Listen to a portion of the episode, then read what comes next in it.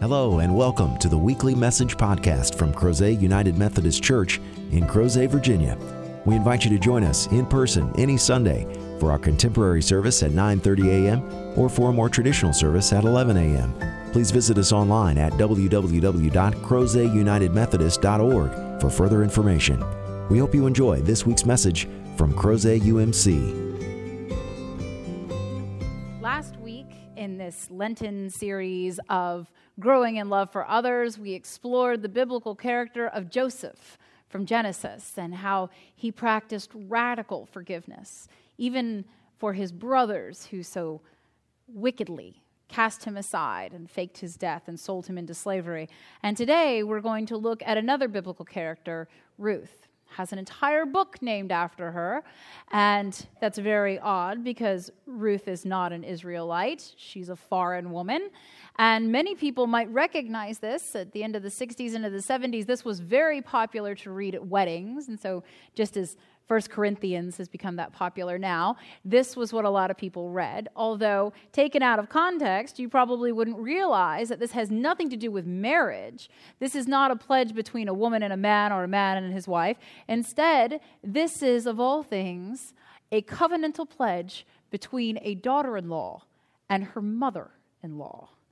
And to set the stage for you, in the book of Ruth, there is a man from the Israelite clans, and he and his wife and his two sons were experiencing a famine in the promised land. And so they go to a neighboring nation of Moab that does not have good foreign relations with Israel and goes there, and the dislike between Moabites and Israelites is well into the past, all the way back in Genesis. They do not get along with each other.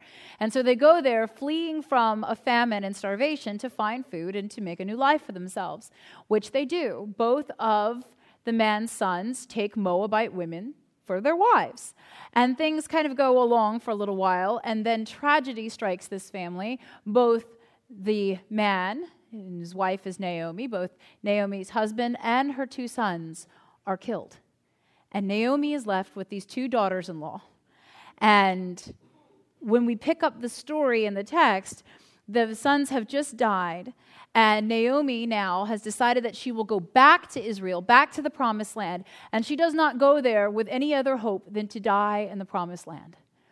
And this is what was to be expected in the day. There was no social security net, there was no safety net in society for widows and orphans. And so, if you didn't have a son who was grown enough to take care of you, widowhood was a death sentence.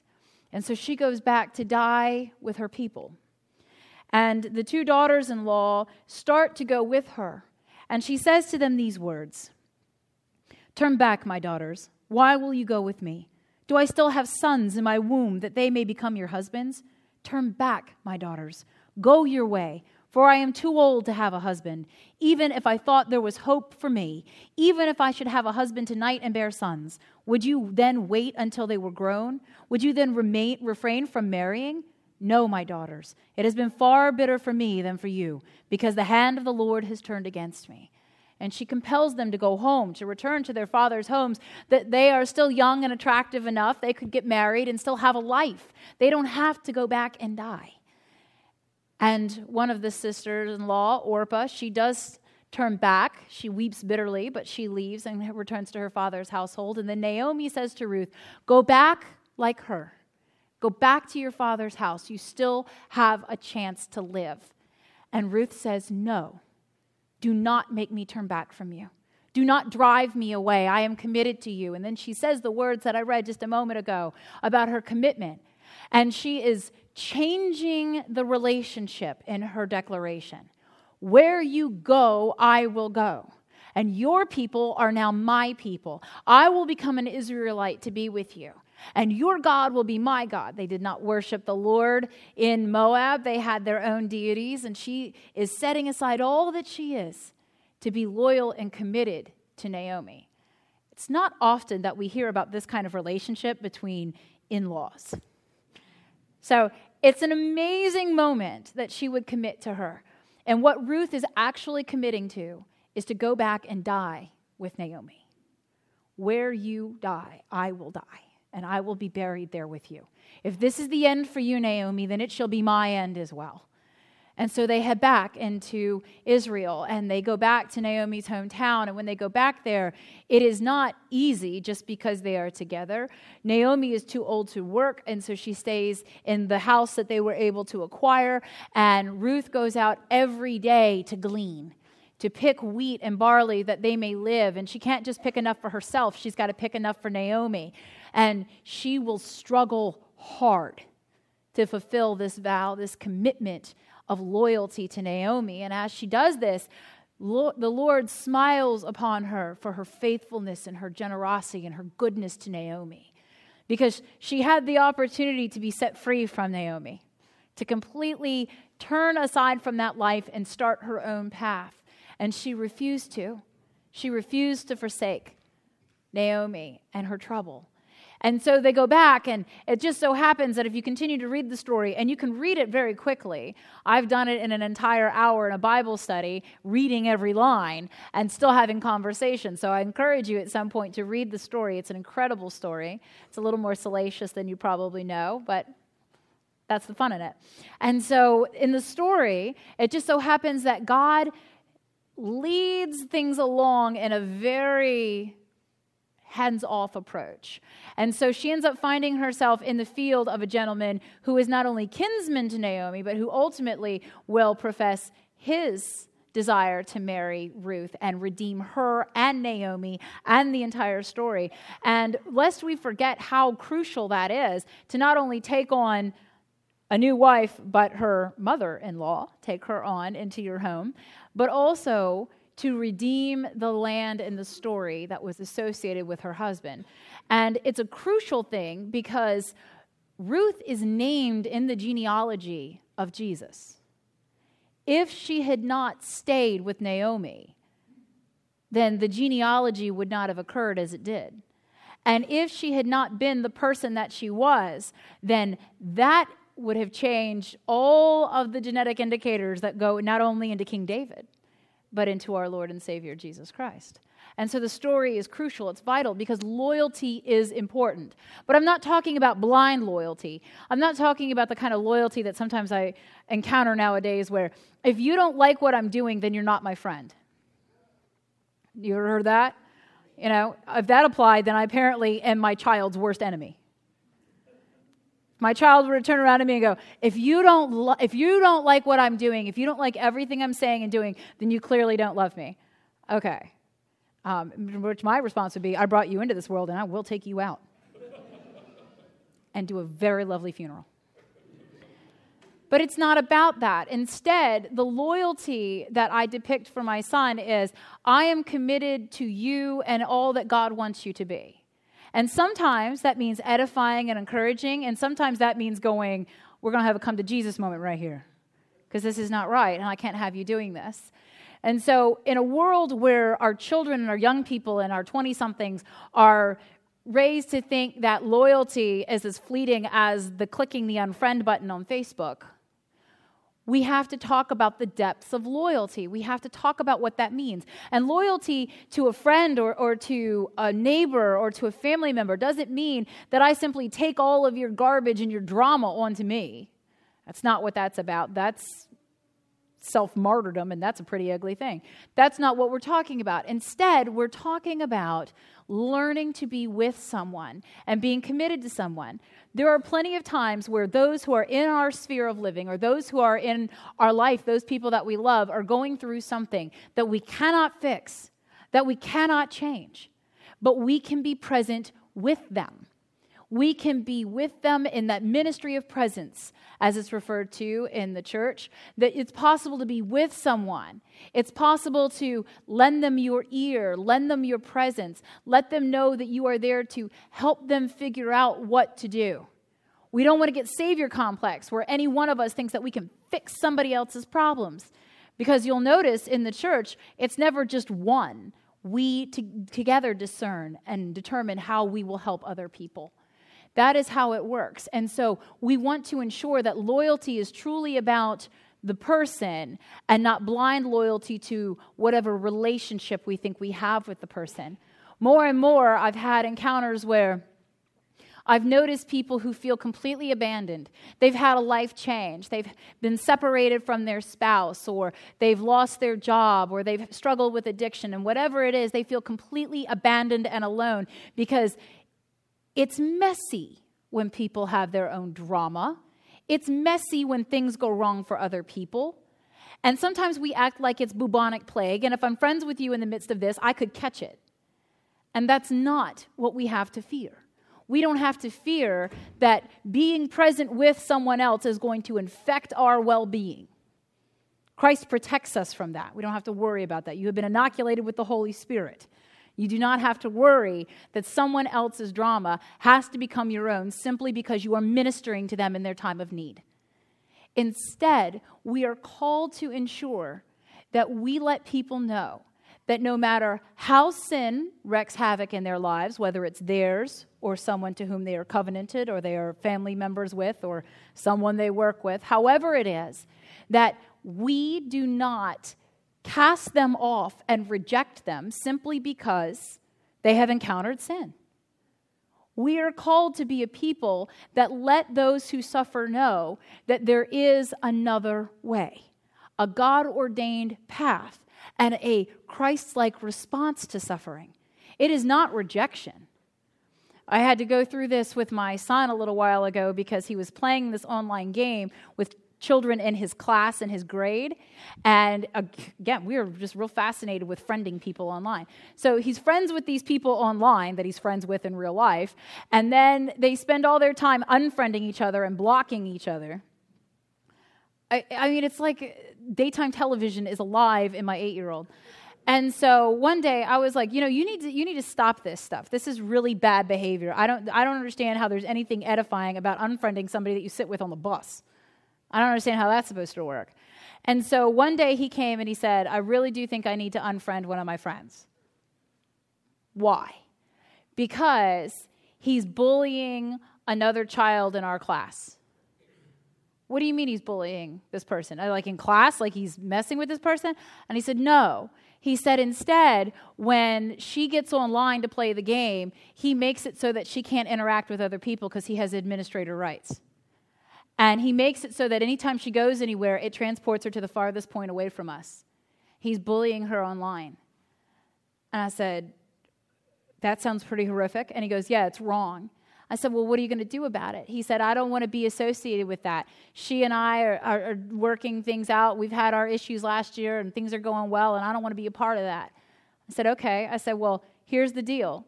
If you unfriend him, then you have to face to face tell him why. You have to tell him why you're doing it. You can't just click unfriend. You got to tell him why. Because I know what that's like. I remember going all through seminary with people. I mean, that's, it's a three year it's a three year program in seminary to get your master's in divinity, but it feels like 40 years, especially in New Jersey. So I remember doing this, going through seminary with someone, and I mean, we were in like a, at least one class every semester together. I mean, we had been through a lot of stuff together. And then we graduate, and about a couple months later, I noticed that their stuff doesn't appear in my feed anymore, and I was like, this is weird.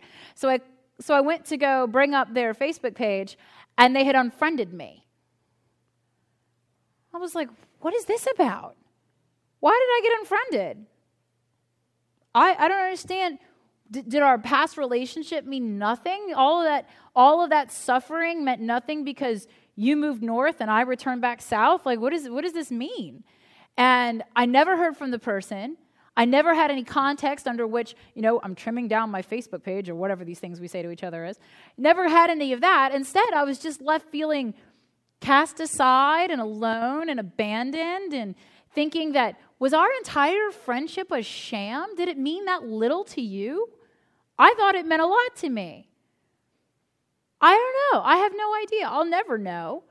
But the point is that loyalty is about caring for the relationship that helps both individuals get better.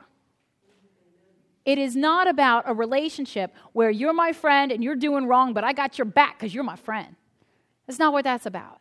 And the older I get, the more I have to have conversations with my friends to say, I love you, but what you are doing, this is not the person that I know and love. This is destructive behavior. This is hurting other people. And I love you enough to know that this isn't who you woke up and said you wanted to be. But this is hurting all of us. It's hurting me to watch you suffer because of what you're doing. And when you have to do that, people's first reaction is, well, you don't love me. Oh, I do love you. If I didn't love you, I'd walk away in some really fabulous shoes. I'll walk right away. But that's not what's happening here.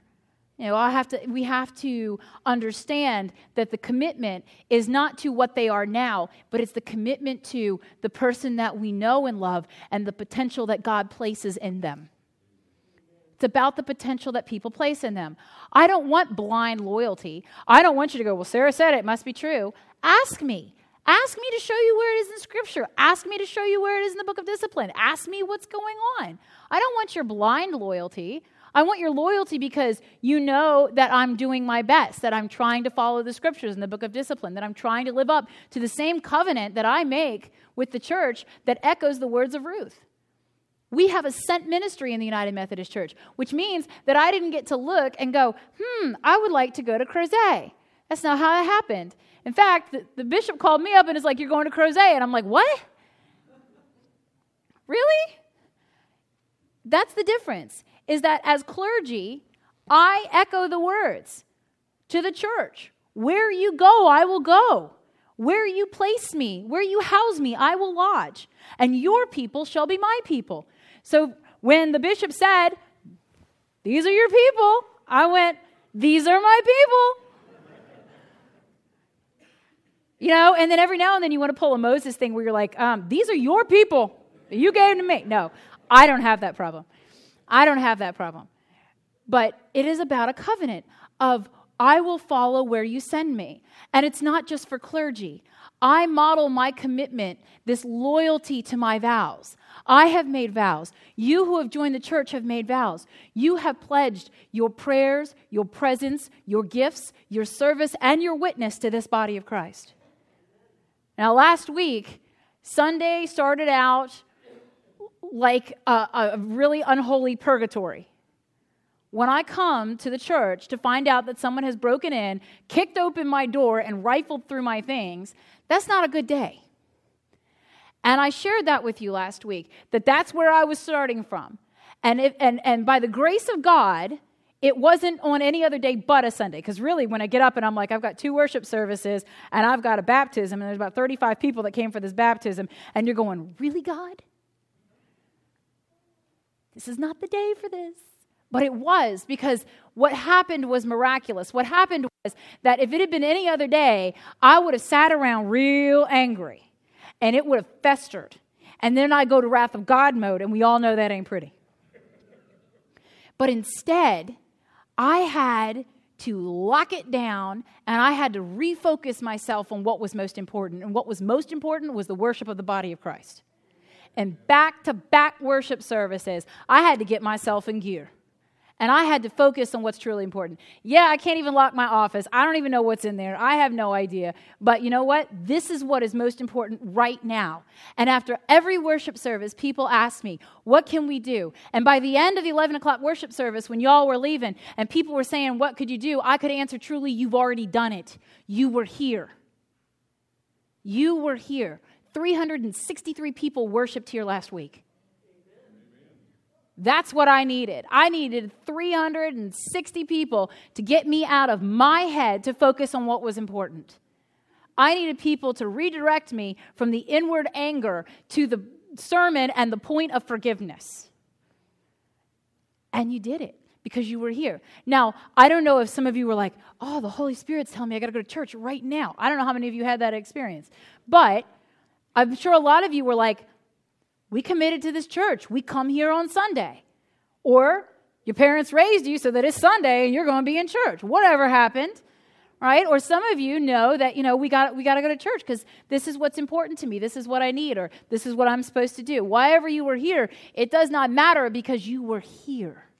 And your loyalty and your faithfulness to being here was a means of grace to me. And I can say that because I know that by the end of the 11 o'clock worship service, I was so far into a healthier mindset. I was so much able to refocus myself off of the anger into what I needed to be. You all didn't need an angry pastor. This is not what you needed.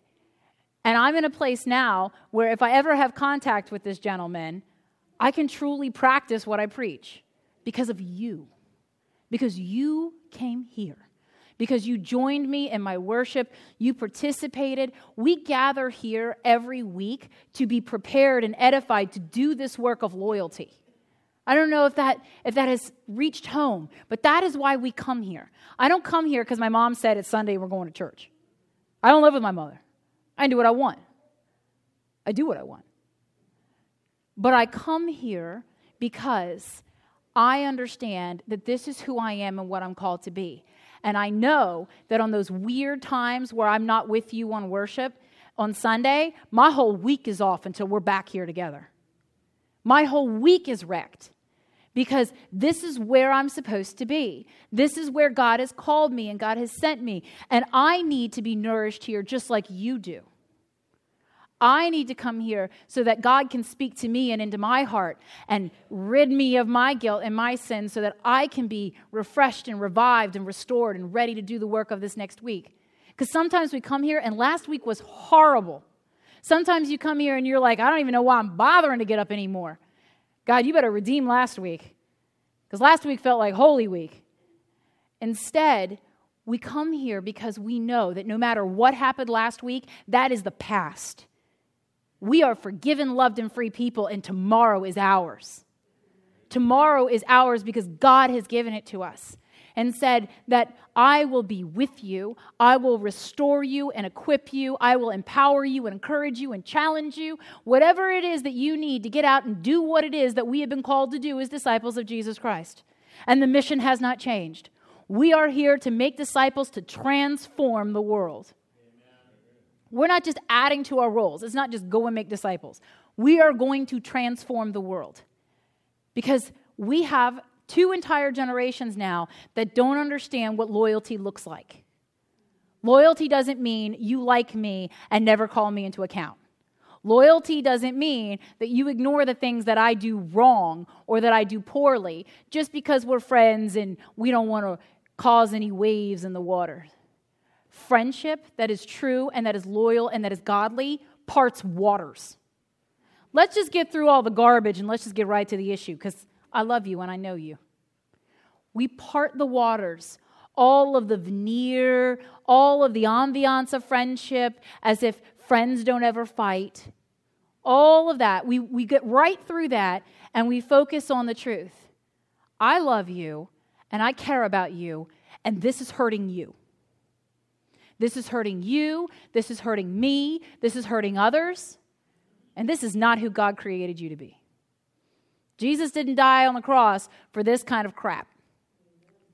Jesus died that we could show the world what loyalty looks like true loyalty, divine loyalty like that of Ruth. Someone who was so committed, I will go to you when it is hard. I will go with you if it even leads to the grave. I will be with you every step of the way. And does God not promise that much and more? So we have to model it for people. They have to encounter it in us that we are here for them. We are here for them when the finances hit the hit rock bottom, we are there for them when families divide, when families are going through turmoil. We are there when mental illness strikes. We are there when there is a physical catastrophe or they get sick. We are there because, unlike everyone else in the world, we are not going to let fear send us running the other way. And fear is a very real thing. Fear makes us feel like we are next. Divorce isn't catching. It is not going to catch you if you love someone who's encountering brokenness. Mental illness is not like the flu. If you know someone who's going through depression and you go and you visit them and you care for them in their time of need, you are not suddenly going to become manic. Because God is with you and equipping you. And I can tell you right now, there are plenty of times where I'm scared to go do what I have to do. But then the Holy Spirit speaks from within and goes, What are you afraid of? What are you afraid of? I'm not asking you to go in there and cast out demons. I'm asking you to go in there and be with this person and love them. That I can handle. Casting out demons is not my thing. I don't have the shoes for that.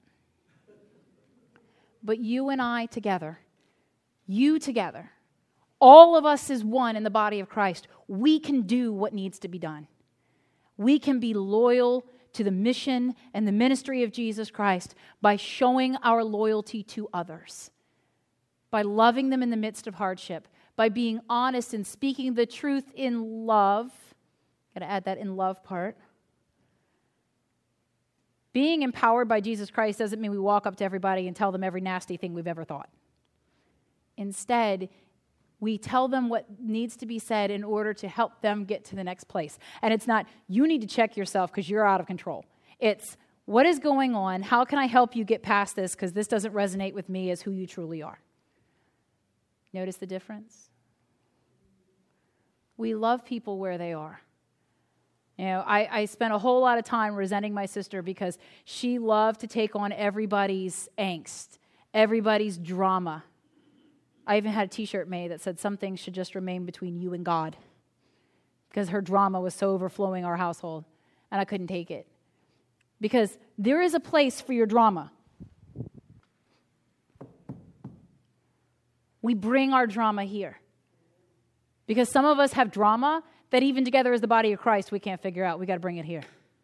We have to bring it here because there is nothing that is going on in our lives, on our friends' lives, our families' lives, at work, at school, in our neighborhood that God cannot bear. And if we simply walk away from people in their time of need, they are hearing that message. Not even Jesus wants a part of this. Jesus walked right into the midst of institutionalized drama and overturned the tables. We are those people who say, enough with casting people aside, enough with telling people that they're irredeemable, enough. We are going to show them a loyal love because God's loyalty has been unequivocal for us. There has never been a day where God has turned God's back on you. That day will never come. If you desire grace, it is yours. We must live our lives to preach that message every day. And that is what someone breaking into the toy store that is my office taught me last week. I have no doubt that was very disappointing. There's no computer, there's no stuff. Well, there's lots of stuff. I mean, if he was an eight year old girl, it would have been like field day. But he's not. He's not an eight year old girl, which tells me that there was something really dark and hurtful going on in that person that I don't know, that I don't understand. I probably don't have the past to, under, to know. But I know that God has put me in a place where I can give something that no judicial system can give, and that is forgiveness. And so I'm going to practice what I preach, and I'm going to forgive that person. And I'm going to do everything in my power to ensure that I keep forgiving. Won't you join me? May it be so in the name of the Father, Son, and Holy Spirit. Amen. Thank you again for joining us for this week's podcast. We hope you found the message meaningful, and we invite you to join us in person as we gather for worship at Crozet United Methodist Church every Sunday at 9:30 a.m. and 11 a.m. Please visit us online at www.crozetunitedmethodist.org to learn about ways you can connect with God and your neighbors through the ministries of Crozet UMC. Have a great week.